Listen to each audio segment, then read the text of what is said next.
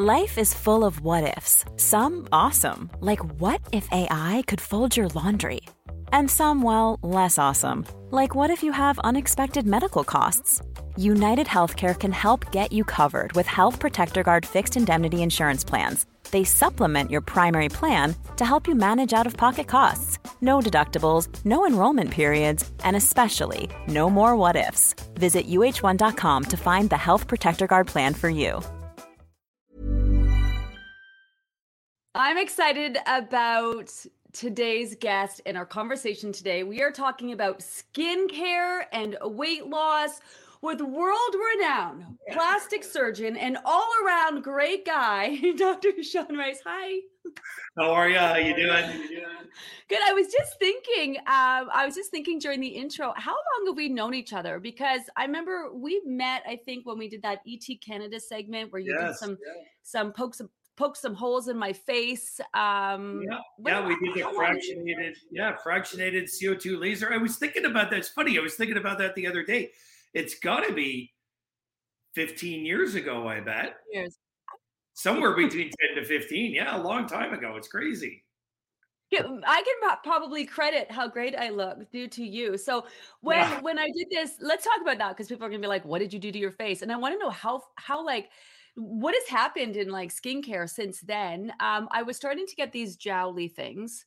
Um, right. I remember, I remember looking, and I had for my four kids, and I remember looking. It was probably after my last kid, fifteen, because he's sixteen this year. Um, right. I was getting these jowly things. I was, you know, definitely still. I got great genes. My mom looks great, but um, you know, when you did that thing where you, I guess it rejuvenated collagen. I don't know what it did, but it definitely made a huge difference. And I, I haven't had any really issues with my jowlies ever since.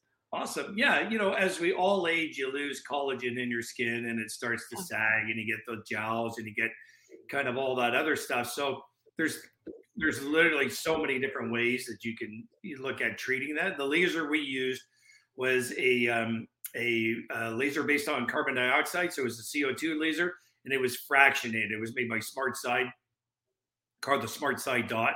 So mm-hmm. what happens is with with fraction, so lasers work in two ways. They work in either fully ablative or they work in what's called fractionated. So think of your skin. Here's your skin sort of sitting here. And then there's sort of that sort of white layer of your skin, what we call the dermis. And then underneath it is the fat and the blood vessels, and then your muscles and bones underneath it. So we need to affect that top, that white layer of the skin.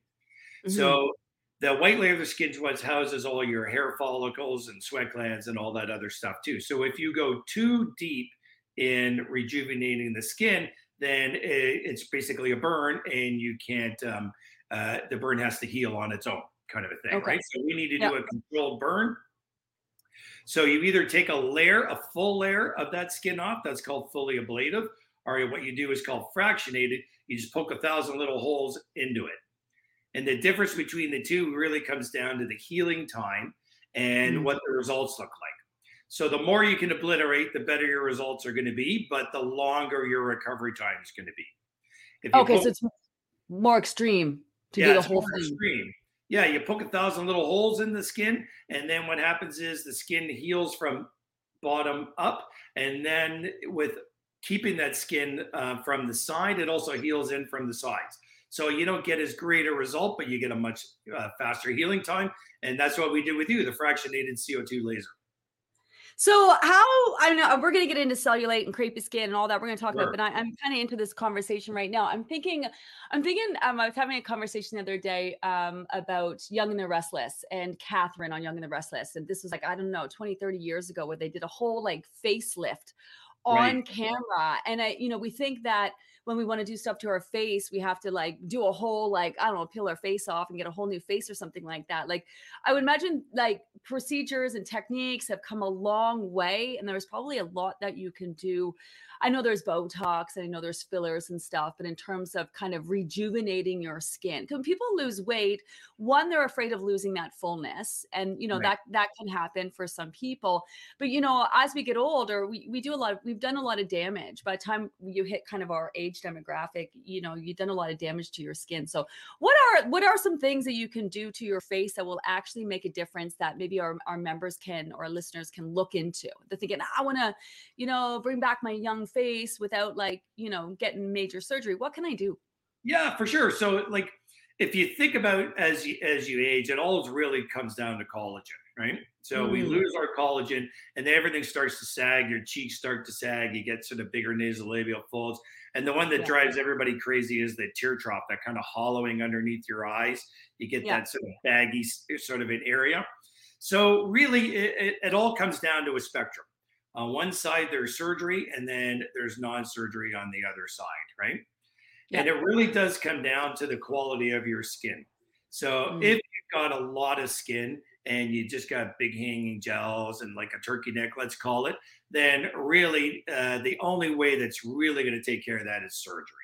Mm-hmm. So let's assume that you don't have a whole bunch of hanging skin and you got a little bit of skin, but you don't want to undergo surgery. There's there's literally thousands of different ways to tighten the skin, and a lot of them are based on heat. So oh in order to tighten your skin, you got to get your the temperature of your skin somewhere between about 42 to 46 degrees Celsius. And that's the range that will cause what we call collagen neogenesis. So you're basically rebuilding collagen within the skin.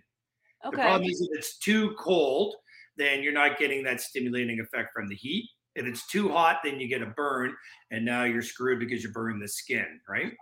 So you got to find a machine that basically is somewhere in that range that's going to give you some good skin tightening, but not give you a burn. And part of that is the machine, and part of that is the operator dependent, the person doing the the procedure that kind of knows what sort of limit they can take you to.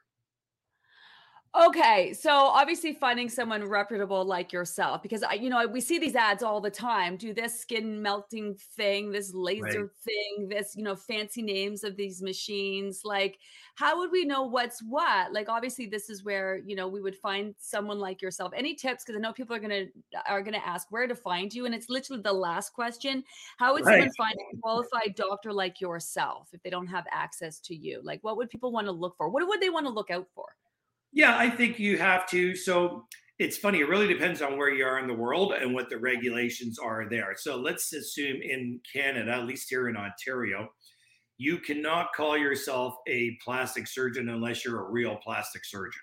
Mm, There's okay. no more sort of designation as a cosmetic surgeon because anybody can call themselves a cosmetic surgeon. Okay. So you can be a plastic reconstructive and cosmetic surgeon, but you can't be just a cosmetic surgeon. So the easiest way to do that would just be to go to whatever sort of area you're in, go to your local, um, either the um, plastic surgeons or otolaryngologists or dermatologists, look up the local society, and that'll give you a name of people that are there. In Ontario, just go to the College of Physicians and Surgeons of Ontario, and you can look okay. up somebody's name and find out their true designation. But it's the college is hard to like. You can't really put in plastic surgeon and find me plastic surgeons. You got to kind of know somebody's name, kind of thing. Yeah, yeah, right. Okay, let's get into our conversation today. Our members have been working hard to lose weight in the healthiest of ways. Obviously, they're concerned about skin. You know, when you are losing weight in a healthy way, that definitely helps. And also giving your body time to adjust, things like working out and whatnot. But let's talk about your skin in general because people always say it's the body's largest organ. But, like, yes. what does that mean? Do you know? And why yeah, is that sure. important? Yeah, I think you know it's funny because uh, people are always worried about your heart. You're always worried about your lungs. You know, don't smoke, take your medication. But in reality, your skin, and we all sort of take it for granted, is really the biggest sort of organ, the biggest barrier your body has to the outside world, right? Think about it. So if you're looking at really skin health, is how do you keep that barrier alive uh, mm. and well? And and still looking good as we all age and go through all the you know toxicities of the sun and smoking and you know going to the beach and partying and all that other stuff. You know how can how can you take care of your skin in order to sort of keep that going for later on in life for sure. Yeah and what are some things that you can do to just on a, the most basic level to take care of your skin yeah, you know the basic things is, is if you're going to do one thing, and it's is sun avoidance. Really, mm. is is probably the, the the simple question. You know, particularly are you're going to pay for it or later on in life when you're, you know, like I know when I was a kid, I, my friends always call me Big boy because I don't tan. I just go red, right? I go varying shades of red, and I'm the guy that sits under the tree, and it's like, oh my god, like you're the, you know. But I know, I know for me, if I sit outside for 15 minutes on the beach in Punta Cana, I'm going to get be red. That's just who I am, right? Yeah. So basically, avoid the sun as much as you can. Put on lots of good uh, sunscreen. Try not to get burned, and then try to just you know eat healthy, drink lots of fluids, don't smoke. You know the standard kind of things that we all sort of know. Yeah. And then if you so, do lose weight, lose it on a on a you know we talked about this many times in the past on a gradual healthy basis and let your skin sort of retract as opposed to something drastic where everything just sort of drops and hangs. Yeah, that I mean that's the benefit of our program. We're not a quick fix, you know, and it, there's so many benefits to allowing your body to adjust to the weight that it's lost along the way and do it in a healthy way. People are going to ask about um, sunscreen. What's the best one? Does in, do ingredients matter? Should we get like should we buy, should we get it off of you know a skincare expert? should we get it from our doctors? Can we buy it from shoppers? Like yeah, we just put totally. zinc. Like we have so many questions. Yeah, skincare really. So the big debate on skincare is it really comes down to two sort of types of skincare. There is a sort of chemical barrier, and then there's a physical barrier. So the yeah. physical barrier is something you put, you know, you get the white cream, you put it over top of your skin, the sun hits it, reflects it off, and away it goes, kind of thing.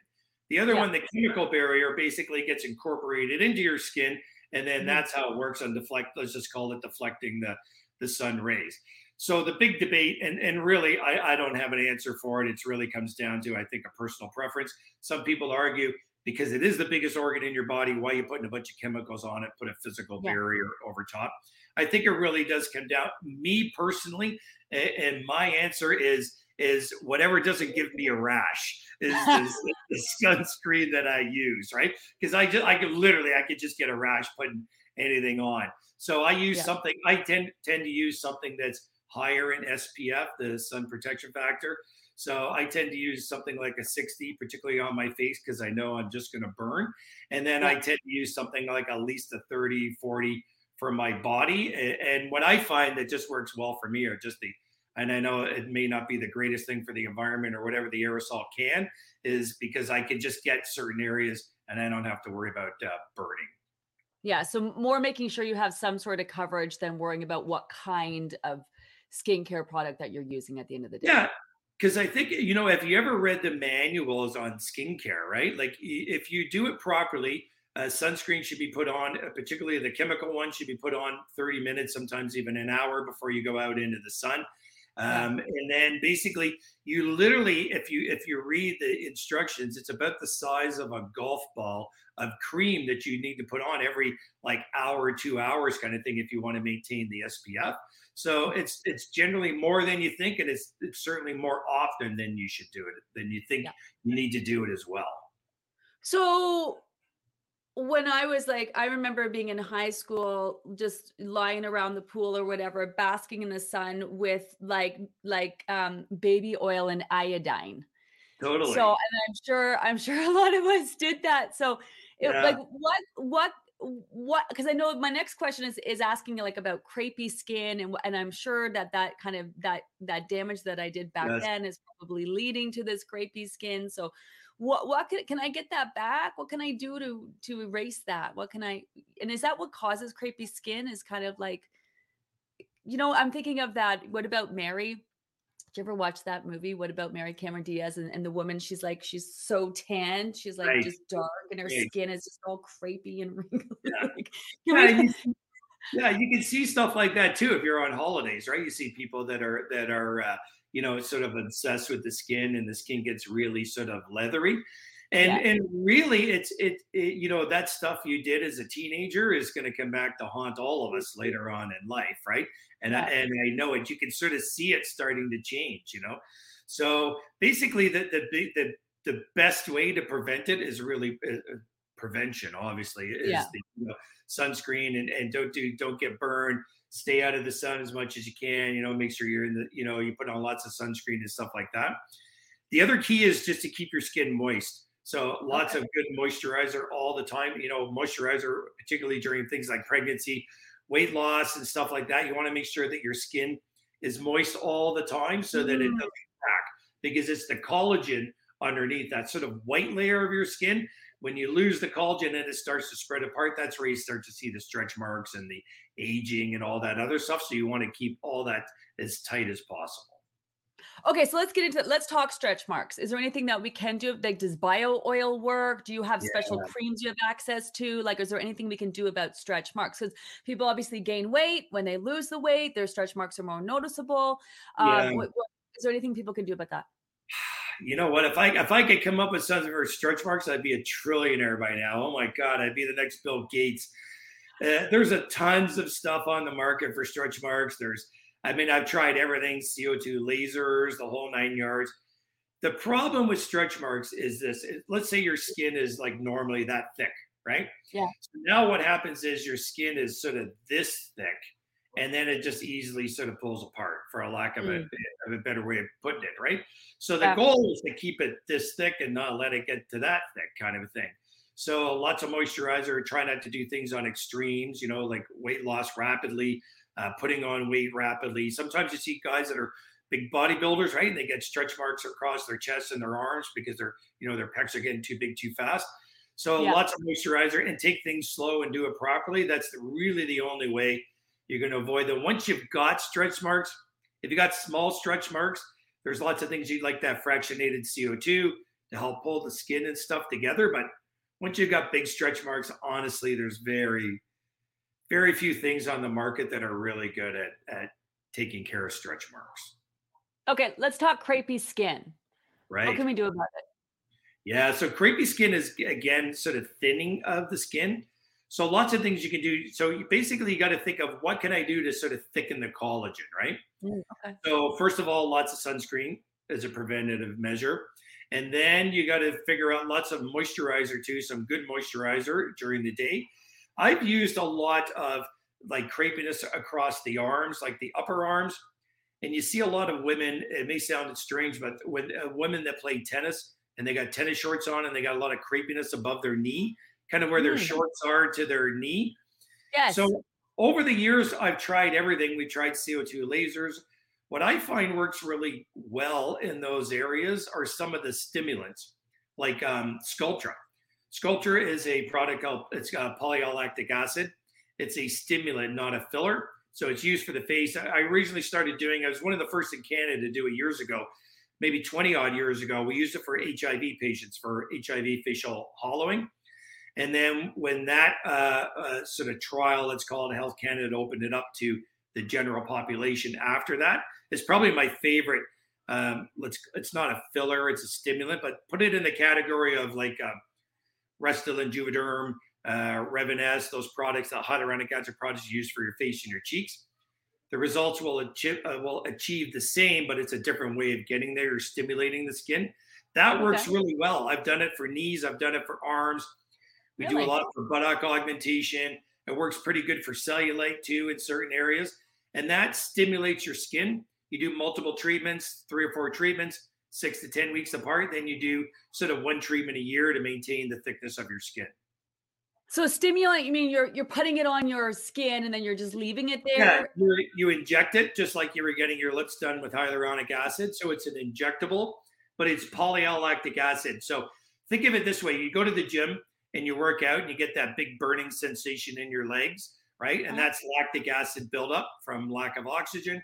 The lactic acid causes your muscle and your collagen to stimulate itself. That's how you build muscle mass. So what the what they were able to do is synthetically sort of trick the face into thinking it had a big workout or whatever body part you inject. Uh-huh. Re-stimulates the collagen, so you can never look fake with a product like Sculptra. It's not like you're oh, it's like oh my god, you see people that come out and their cheeks are way out to here, the lips are way out to there. You can't. This product will just make you look like you did ten years ago, kind of thing.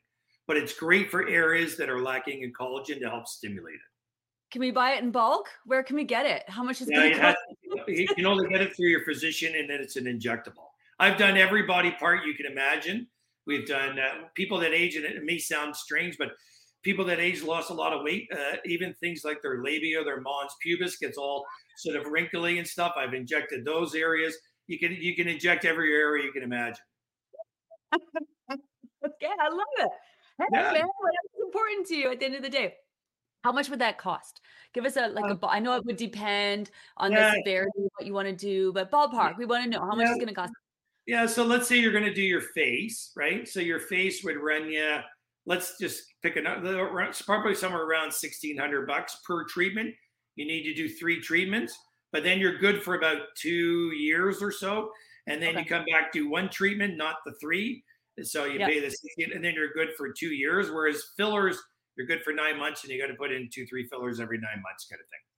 So okay, you, so Chris, so so you could do that on your hands. You can oh do yeah, we do all time for hands. Yeah, this area here, like this creepy area here, up in the arms, yeah. and uh, buttock, um, thighs, knees. We've done it all over the place. Okay. Amazing. Let's go back to talking about cellulite you mentioned. What what's the fucking deal with cellulite? And yeah, like yeah, yeah. how do we get it? That's another thing. If I could get rid of cellulite, oh my god, I'd be a trillionaire again. the issue with cellulite. Cellulite is, is has really nothing to do with your exercise and all that other stuff. It's really a structural issue, right? So it's three things cellulite. So think of here's your skin and here's your muscle underneath, right? There has to be a way for your skin and the muscle to connect with each other uh, in order to prevent your skin from, say, falling off your buttock or off your hand. You need some sort of barrier to keep the skin there, right? So sense. there's these little collagen bands that basically attach your skin down to muscle tendons, whatever you want to call it, kind of a thing, right? And that so as those bands um, stretch or get shortened, it puts pressure on the skin. So cellulite is three things. It's thin skin at the top. It's a bunch of uh, these bands that basically get sh- either shortened or elongated, and then a bunch of fat gets stuck between the bands. So the way think of it, the bands are kind of like a little apartment building. So think yeah. of it as your let's think of cellulite on your buttock. So you've got your think of your buttock as a as a whole series of apartment buildings, and the walls of the apartment buildings get shortened as you age and all the fat gets stuck in there and it all bubbles up on the top and looks like cellulite. Right. So you you got to do something that's going to affect the skin. You got to do something that's going to affect the bands, and you got to do something that's going to get rid of the little bit of fat. So cellulite is very very hard to get rid of. There's lots of machines on the market to help get rid of cellulite, Cellulaze, Cellfina. There's lots of little things like that, but there's nothing that um, uh, is really going to affect it significantly. So cellulite's graded on a scale of one to four. So think four is like super bad. One, pretty well everybody's got some grade of one cellulite. Mm-hmm. Any of those treatments are really going to bring you down like one level. So my theory to people has always been this. If, if I'm a four and my cellulite's really bad, save your money because a three doesn't look so hot either.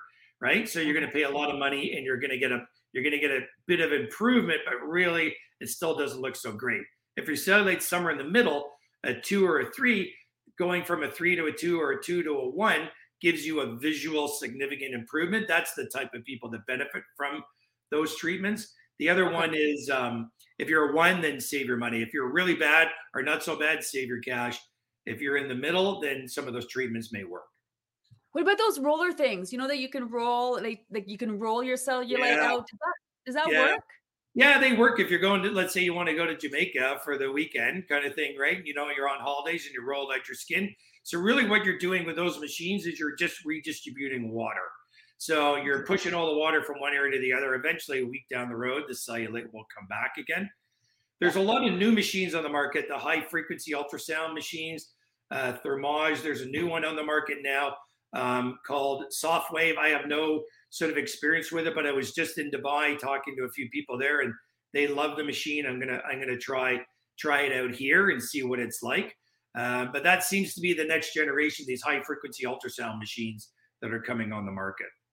Okay, and is it just me? But men don't seem to be walking around with a lot of cellulite. Like, what what's with what gives with that?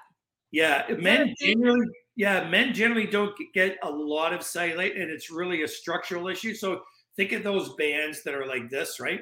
They're holding the skin down to the muscle, and here's uh, women's bands. So anything that affects those bands and shortens it, it's like closing down on that apartment, right, and forcing all the fat up to the top.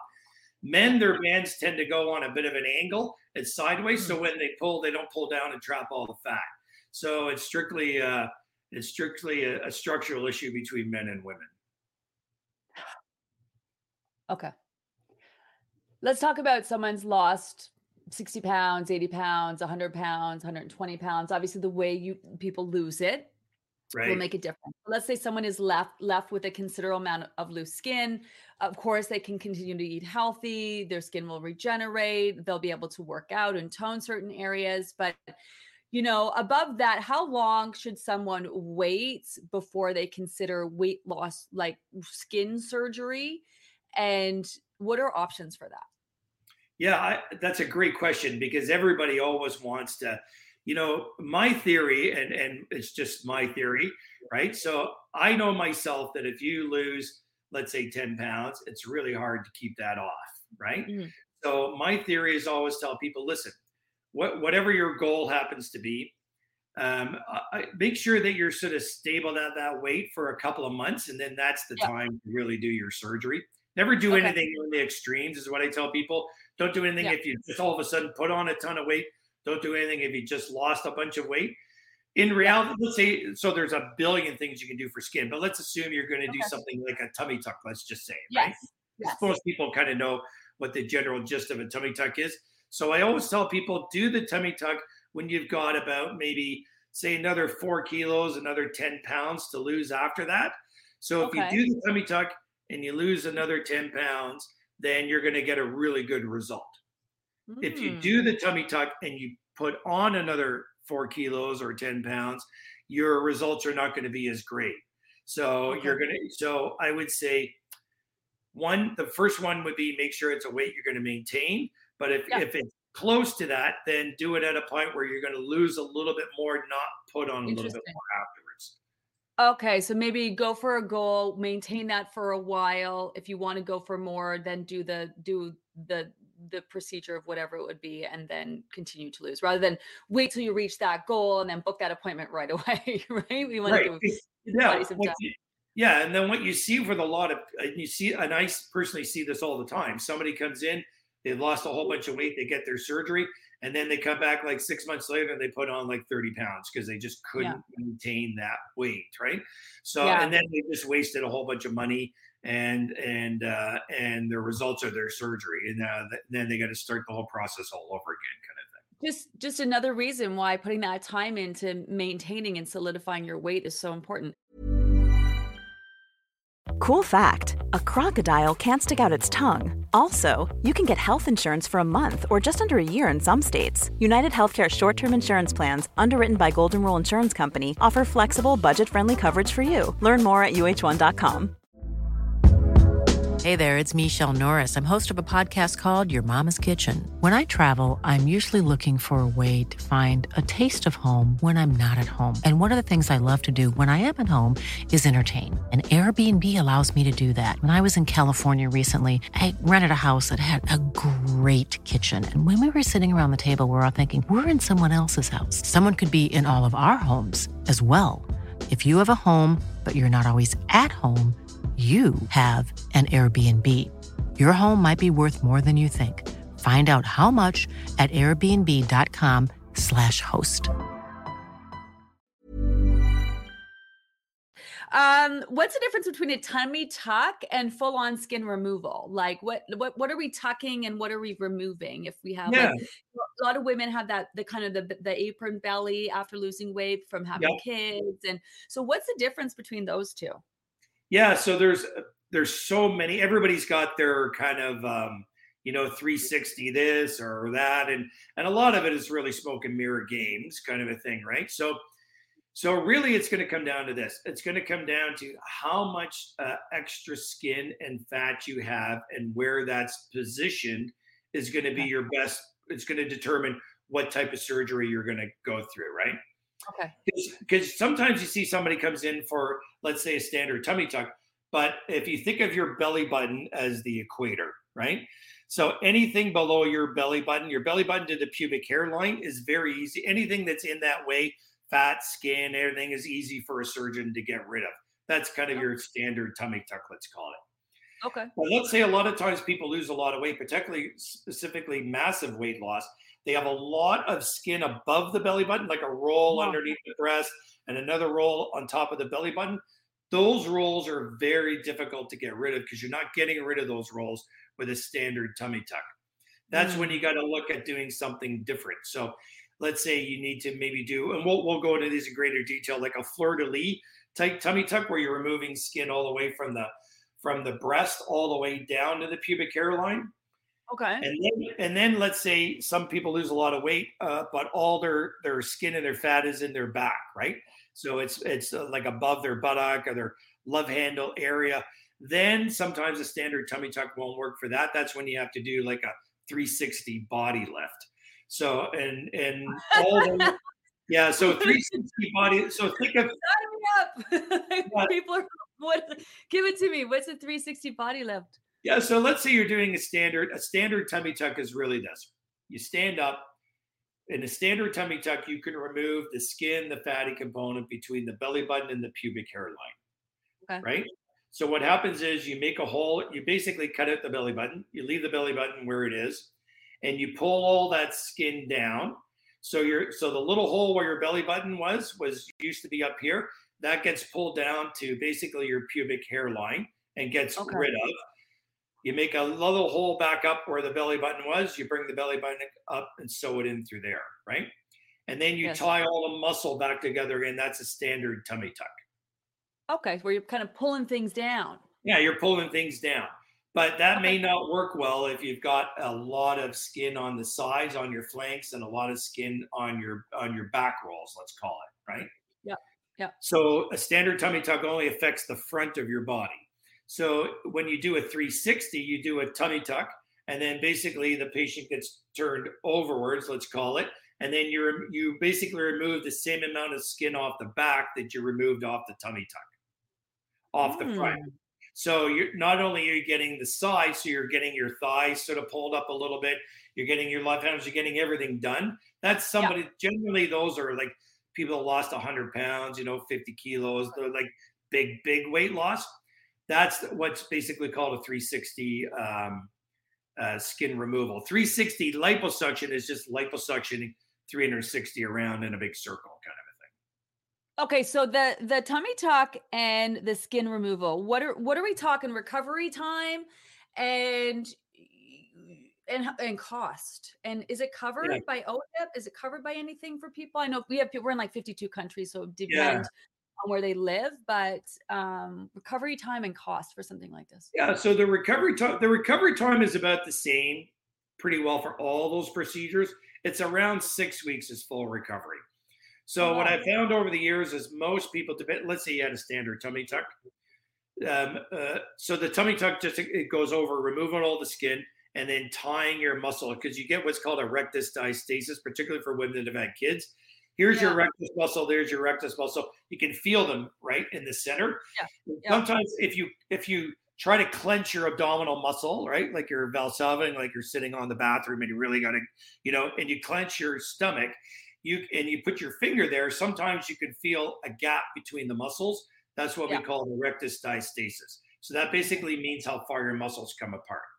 When your muscle comes apart, then you stand up. You get that sort of uh, you get that kind of beer belly look where your belly just sort of you know sort of folds falls out, Yeah, right? like barrel, I call it like barrel belly on women. And I've had some clients in the past where they're constantly they they just have that kind of round, thick belly, and it's not fat. It just looks like structure, and they're they're losing weight, but that doesn't go away. And then this is where they actually have an issue with their their stomach muscles kind of open after. after Yeah, so the muscles are say over here, and now we're taking them like this and putting them back together again, right? So that's Yeah. basically so it's the tying of the muscle back together again that really determines the recovery time. Because if you go back to exercise too fast, you're pulling on those muscles are just going to come apart. So generally, mm-hmm. let's say full recovery so you're full out at the gym, doing everything you want to do, sit-ups, push-ups, all that stuff. Generally, about six weeks for pretty well all those big procedures Okay. most most people are able to drive themselves around like you know function within about a week so the first week is generally a little bit bent over kind of a thing a little bit uncomfortable generally by about a week down the road people are able to drive themselves around but Oh. um, full out at the gym is around six weeks Okay. And cost. cost uh, varies like tremendously really depending on the uh, what's involved with the procedure so it could be anywhere from you know ten to forty thousand dollars really it really does come down to if you think of the bigger the surgery you do, like say like a full circumferential body lift, you know, you need to be you can't really do that out of the hospital. It needs to be done in the hospital because you need to be generally in hospital for a day or two afterwards. You need some good care. So, you know, you got to factor in all the costs of all that stuff.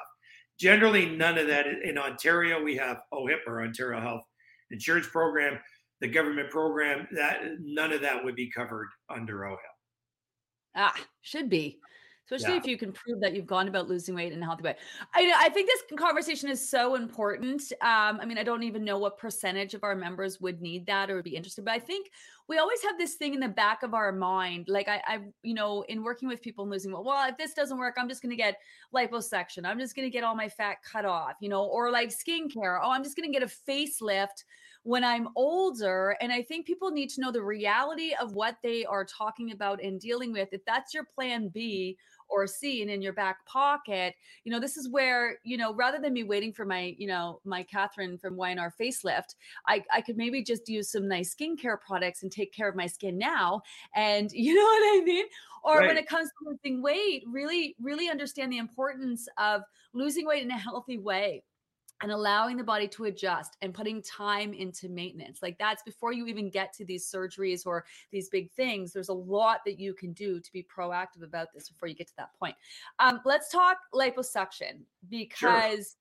I, one of my favorite things in talking with you about liposuction is it's not a weight loss thing. Like no, you're not, not, no. Yeah. And what do you mean by that? Like you're not you don't do liposuction to lose weight. This is such a huge conversation. So what do you mean? Yeah. So so lipo liposuction. Eh, eh, eh, you know, we talked about this many a time. Is it, don't ever think of liposuction as a weight loss procedure because it really isn't. Right. You can remove literally liters and liters of liposuction off of somebody and you're going to lose maybe you know weight wise a kilogram or something like think of fat floats right? So yeah. if you take fat and you put it in water, it doesn't sink, it floats. So you can remove lots and lots of fat. You're not going to lose a lot of weight. Think of liposuction really is kind of the ultimate body contouring.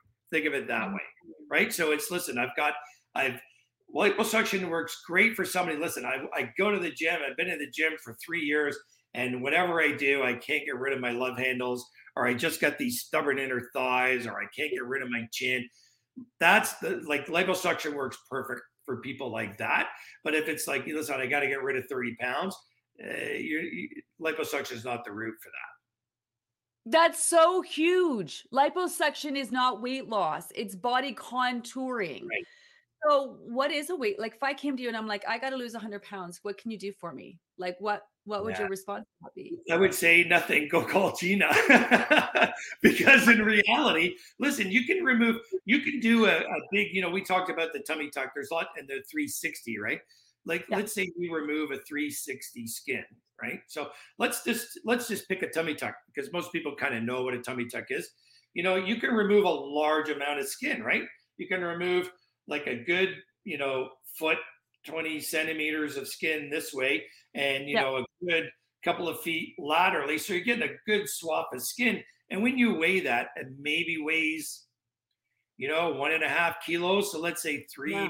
pounds tops maybe wow. four pounds. like if you do a huge big circumferential maybe you're going to get 10 pounds if you're lucky but that's a massive massive surgery so people have this perception that you know that they're going to lose 30 or 40 pounds by just removing a bunch of skin. Your skin, in mm-hmm. fact, really doesn't weigh that much. Okay, amazing. So let's go back to liposuction. Say, you know, I, and a lot of women, like when we get C sections, it, it's it's like I don't know if it's the scar or what it is yes. that tends to just doesn't go away. Yeah. Is that the scar? Is that just you know? Is that something liposuction would help? And then what would be involved with that, and how much would that cost?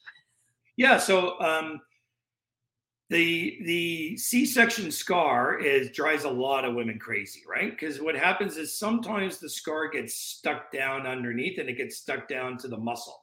Once it gets stuck down to the muscle it makes that little ridge and then all the fat just builds up inside that ridge and you're putting on a nice yeah. dress or something and you, you just see that pouch around there. So lots yeah. of times we can just do liposuction lower abdomen and get rid of that. Um, you can improve it. So generally with liposuction, think of liposuction as this. Here's your skin. here's your underlying muscle, and there's obviously the fatty component in the middle of it. Mhm. With liposuction, you can generally remove somewhere in the range of 50 to 70% of the fat between the skin and the underlying muscle. If somebody tells you you can remove 100% of fat, it's technically true, but you don't ever want to go down that route. You don't want to go down, you need fat to make you look normal, and you need Yes. fat to basically give you some shape. If you come right down to muscle, and, and you see it a lot of times, particularly young women that go overseas, they go to you know Colombia or something like that, and they just get some super aggressive liposuction, remove all the fat. Now the skin's stuck, and it'll be stuck there for life. And Mhm. you're going to pay for it later on in life, and it looks terrible at a younger age. So you never want to remove all the fat. You want to remove 50, 70% of that fatty component between the skin and then the underlying muscle. And then what happens when you gain that weight back? So once you've created a new shape, right? So let's say you've created this. So one of the big fallacies is women always tell me all the time if I do liposuction on my abdomen and then if I put on some weight, my rear end's just going to get bigger, right? And that's not, it's not that the fat's going to go to your rear end. Well, it's going to go everywhere, but you've created this new shape, right? So Yeah. you if you liposuction your abdomen, you know it's not going to go as big as it would previously. It's going to go bigger. But all the body parts that weren't liposuction are obviously going to get bigger as well. Yeah. So let that's taking the fat out. What about putting it back in? What can you do? Um, you know, I, I'm reading some of the comments, which are amazing. I love our community, by the way. They're honestly the best. But what about you know when people lose weight, they they lose a bit of their boobs, they live, lose a little, lose a bit of their butt, they lose like their you know their face. Like what what can they do to build it? Like what can they do? Can they do anything? Can we can we take our Oh, fat yeah. from our butt and put it in our boobs? Can we take? Can Yeah, we do anything? sure. What can Yeah, what what can we do with that? There's lots of stuff you can do. So we do lots and lots. I've done lots of research and I've designed some product. We'll talk about some of the products I've designed for some pharmaceutical companies. So we'll, we'll just take we'll just take uh, breast as an example because it's probably the easiest one, right? Yeah. So you lost a whole bunch of weight, and now your your breasts get a little bit sort of saggy, and then it's basically what what you find from a lot of women is that upper pole hollowing right here, right? So they put on a nice dress, they put on a push-up bra, and they just get a big hollowing in their breast, right? So now you got to figure out how to fix that. You can either fix it with an implant, a breast implant, which we sort of all know about. You can fix it with fat, so you can take some fat out of other parts of your body and put fat into the area. And then I've been working with a, a uh, filler company, and we designed some products that we got Health Canada approval for use on the body. And I've been filling up your breast with hyaluronic acid. So same stuff you put in your cheek or your lips. We're using it for breast and buttock augmentation now. I was Mm. just in Dubai training a whole bunch of uh, uh, Middle Eastern surgeons on how to do the procedure. So those are really the options. They each have their pros and cons. The most one that everybody's heard about is breast implants. It's very simple. You you know you, get whatever silicone breast implant, a saline breast implant. You pick a size. You go ahead and do the procedure. Fat grafting has uh, been around for a long, long time. Fat grafting. So what you're doing with fat is you're you're taking fat out of anywhere. It doesn't matter what part of your body. Take the fat out of the part of the body, inject it into the breast. Mm. Fat's a living entity, so it requires a blood supply. It's not like a, an, an inert breast implant, right? So fat requires a blood supply for it to survive. Okay. So you put a bunch of fat in. Let's say you put a liter of fat in. Really, about maybe 200 cc's of that liter was really water. So you really only get about 800 cc's of fat in there. And let's say 60, 80% of the fat that you put in survives because it needs a blood supply to hook it up to. Yeah. So fat grafting is very variable from patient to patient. Some patients it works great, some patients it doesn't. You have to be very diligent about no exercise and no sleeping on your stomach and stuff like that. Um, and but and sometimes fat you have to do multiple times in order to get to the size that you want to get. So fat's not going to give you lift. If your nipples are down and you want your nipples up, you either have to surgically lift them up or you need something that pushes them up. So a breast implant will push them up. Fat Okay. will only give you volume. Fat won't give you lift Okay. right? So, and then the other one that, that I've done for a lot of people is the hyaluronic acid filler. So there's no downtime, just like you're getting your cheek or your lips done. We put some uh, filler in your breast, and that basically expands like it would your cheek or your lips and lifts up the breast. So that's great for women that say they're an A cup, they want to go to a B cup, or they got a little bit of sagginess. They don't necessarily want big surgery. They don't even know if they want breast implants. They just want to sort of let's call it try it out, right? So it's like in the worst case scenario, you don't like it. Two to three years down the road, they're gone. It's all dissolved, and you're back to normal again, kind of thing. Worst yeah, I love this conversation because women are women, women are all the time like, I wish I could take you know fat from my ass and put it in my boobs and do all that. Like, and this is what I love about our conversation right now is I think that we have a lot of these conversations in jest, but we also think it's our it's in the back of our mind. And you know, I'm reading some of the comments, and some people like, oh, I'm, you know, it's got me a little nervous, and and I love the conversation, but I'm depressed. I mean, that's that's not what this is about. This is about having a really real conversation. For example. Oh, for sure some of you have stretch marks. There are some things that you can do that can make a bit of a difference, but also you could just accept yourself the way you are. You know, some of you will have some cellulite. You know what I mean? Yes, you can go to the gym and tone. There's also a lot of things you can do um, to, to to help in all the little ways. But this is about having a big, real conversation about all of this. And I think the biggest takeaway um, from this conversation today, and I'm not done yet, is that losing weight in a healthy way is definitely a game changer as opposed mm-hmm. to starving and depriving and, you know, restricting and trying to follow a quick fix. You know what I mean? So mm-hmm. I think it's important. I think it's important. Um, again, like if I just keep waiting on my facelift, do you know what I mean? And in, in, the meantime, my skin is getting worse and worse and worse and worse. When all this time, there's little things I could do to to make it look great along the way. You know. Yeah, and if you take something like a facelift, right? In reality, there's so many myths and fallacies about facelifts in general. People think, "Oh my God, listen, I'm just like you said, I'm going to wait when my skin looks crap or whatever, and I'm just going to wait, and at one point in time, I'll do a facelift, and that's it. I'm done, right? Yeah. And that's the farthest thing from the truth, right? Think of your think of all body parts, but just think of your face since we're talking about it. Your face is really a combination of your skin, your fat, the underlying muscle, and your bony structure, right? Mm-hmm. So if you want to look great, you have to address all those issues. You can't just address a single issue, right? Mm-hmm. So mm. if your skin is all leathery because you've been lying out in the sun and you never put moisturizer on it, okay. and you're like, oh my God, and then somebody pulls it super tight for you, you, you still look like a, you know, you look like an alligator, but you're pulled tight, right? So you need to do something along the way to make sure that your skin looks great because yeah. even when you do a facelift and you pull tight, a facelift will pull you back, but it won't give you forward dimension. So you still may need fillers and stuff like that for your cheeks and your lips and stuff down the road. So yeah. yeah. Let's talk. Um, I, am watching the time. About ten minutes left with you. Well, let's talk about uh, skincare ingredients. So one of my favorites that I use is SkinCeuticals. It's the C. Ferulic. I get it from you. Yes um and um i love you know the the the um skin SkinCeuticals like uh, under eye cream for those dark circles. I mean i find these are great which i'm going to be giving away and one of my favorite things giveaway. Um i use some la mer which ain't cheap but you know it tends to really work for me. I use like a retinol you know every now and then. Like what what you know do you have a favorite skincare line? And if not is there like is there like what ingredients because you know you go to shoppers drug mart and you're just like like what yeah. the you know what I mean? Or you know, because yeah. or or you get to see a skincare expert because you get a referral from your doctor, or you know, do you know what I mean? And then you know, but what what do you recommend? What do we need to look yeah. for? I think, excuse me. So, really, the difference between a medical grade, let's call it, like a SkinCeuticals uh, um, skincare line versus just getting something off the shelf at Shoppers Drug Mart. Yeah. Um, it really comes down to the active ingredients, right? And how and how active, for a lack of a better word, those active or how strong, let's call it, those active ingredients are, right? Mm-hmm. So if you take something like a retinol, let's say, right? So retinol is really kind of vitamin D. Think of retinol.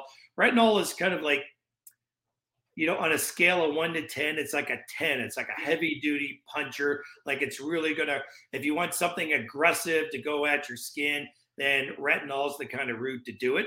But retinol, see, you can't just go to the store and buy a retinol because you're really going to screw up your face. It's going to get really dry. It's going to get really irritated, and you're just going to give up on it, right? Yeah. So retinols are, are one of those products you want to start at a low concentration and you want to do it every second or third day and work yourself up to a higher concentration and, and every day kind of thing. So that's kind of really where this the the um, the if you really want to be active and you really want to participate, let's call it in your own thing, then you want a medical line. So SkinCeuticals okay. is great for that. If it's just like, you know what, I really don't want to put the time and investment into my skin. I just want some good moisturizer. Then, you know, then that's more of the the Shoppers Drug Mart or, or your drugstore for a lack of a, of a better route for it. Um, the and so you may find that you get um, retinol off the shelf from Shoppers, but it's like 0.0001. Like it's it's there, but it's like non-existent. Let's call Not it. Where, yeah. Whereas a true skincare line will have like a real value of retinol, like 0.1, 0.3, 0.5. But even though those, those numbers seem very small, like the difference between 0.1 to 0.3, in reality, that's super strong on your skin. So you yeah. need you need to kind of know what you're doing when you start playing around with things like that.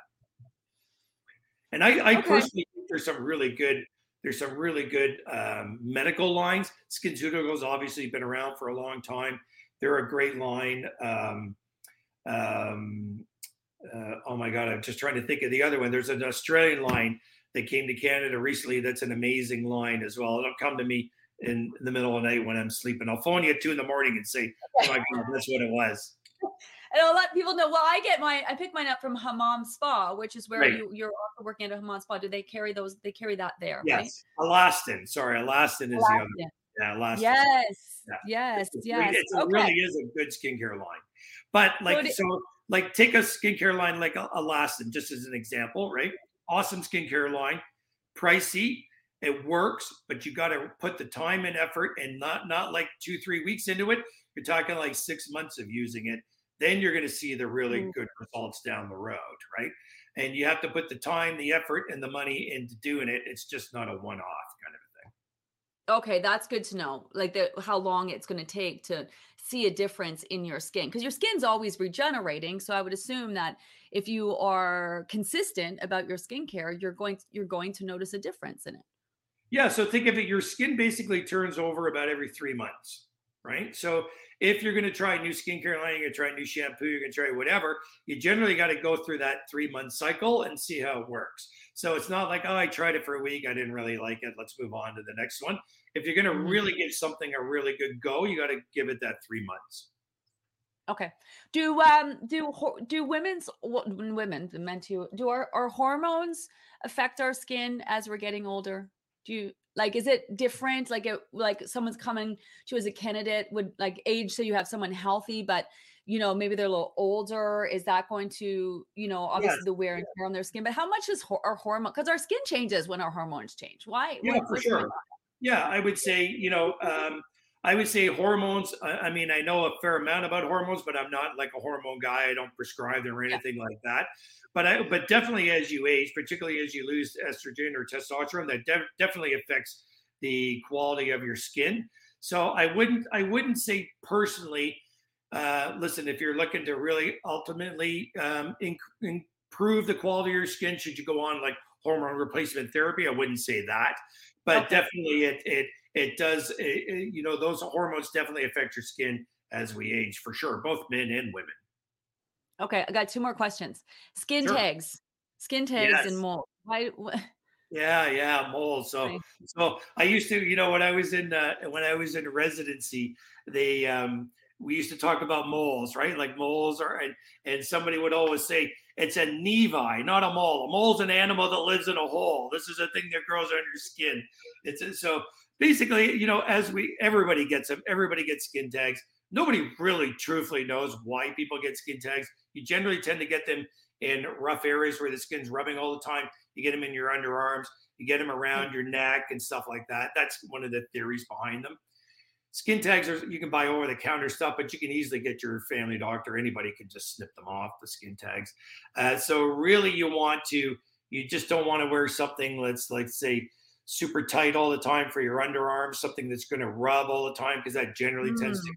contribute to it um, aging spots like uh, moles moles are are um, there's so many different types of moles i mean it sounds stupid but think of here's all the layers of the skin some of the moles just sort of sit on the top of the skin. They're generally called what we call seborrheic keratoses. As a as a, an exam question for for dermatologists and surgeons is always what it, it looks like a wax on stucky appearance. So it looks okay. like you just took something uh, like a, a, black thing of wax and stuck it on your mm-hmm. on your skin. That's a seborrheic yeah. keratosis. They're easy to get rid of. Sometimes moles go deep into the skin, and you if you just superficially take the top off, it regrows. You know, the mole's got the hair growing out of it. Yeah, you generally, gotta, you generally got to cut that out and get the hair follicle out, close it over. But remember, yeah. remember a mole's a circle, right? So there's your circle. When I take a circle and I cut out that little, let's say it's a let's just a centimeter long, right? When I cut out that circle, now I got to close the circle. When I take that circle and I close it into a straight line, sorry, we'll do that, is that the circle gets bigger. So, so if your mole's a centimeter, the scar from removing a centimeter mole is generally about one and a half times the length of the mole. So the scar is always bigger than the mole. Something to think about. I'm still gonna yeah. come see you and get this thing taken off the side of my face. Um, uh, puffiness under the eyes. Puffiness under the eyes. Why yes. do we get it? From just drinking yeah. red wine because it tends to pop up whenever I drink yeah. red wine. If you, if you, a couple of things about that. So if you get it chronically, and maybe it's so sometimes associated with headaches or not, and it waxes and wanes, it comes and goes. You should really have your sinuses checked to make sure that you don't have a sinus congestion because you can get puffiness under your eyes. Very, very common. Nobody ever thinks about it. Um, so make sure that it's not a medical reason why you're getting it. You can get a thing called blepharochalasis, where you get basically kind of like an allergy, let's call it. To your, so you just want to rule out those sort of medical things and make sure that's not the cause of it. And then you have to look at can you mask it with fillers versus surgery to get rid of the uh, or PRP. There's lots of things you can use for um, for under eye wrinkles. So it's not necessarily that I'm just not getting any sleep or you know I'm just like yeah yeah basically. So just one, make sure that it's not medical and um, or you have what's called a big festoon. So sometimes you see a lot of times people will get injections done under their eyes, but yeah. right over here on the corner of their eye, I do tons of uh, of a, a cadaver labs internationally teaching people anatomy and stuff. There's a little fat pocket here called a festoon. Sometimes new injectors, when they're injecting under the eye, will also inject into the festoon. It's a fat pocket with not a big blood supply to it, so you, so you, the product never goes away. So sometimes the puffiness is really because of a product that was injected into there, and you have to dilute the product out. So. Okay, our time is up. I love you. I love our conversation. I know people are going to awesome. say where where can they find you? So where where can they find you? I know you're a busy yep. man and yeah, probably the easiest is just through the website. I'm just working on my new website. Should be up soon. Uh, DrSeanRice.com or the Hammam Spa. You can get me there as well. Yes. Yes, I want to do a thing. I want to come see you and bring our production team and come see yeah. you. And totally, you got to you know, come. Um, yeah, and I'm a massive fan of spa and you know our new conversation all about self care and doing all of that. So I definitely want to come and see you. Thank you so much. No problem. Anytime. My pleasure. Always enjoyable. Thanks, everyone. Thanks for listening. Um, Dr. Rice, thank you so much. Love you. Have a good day, everyone. Love Bye. you too. Have a great.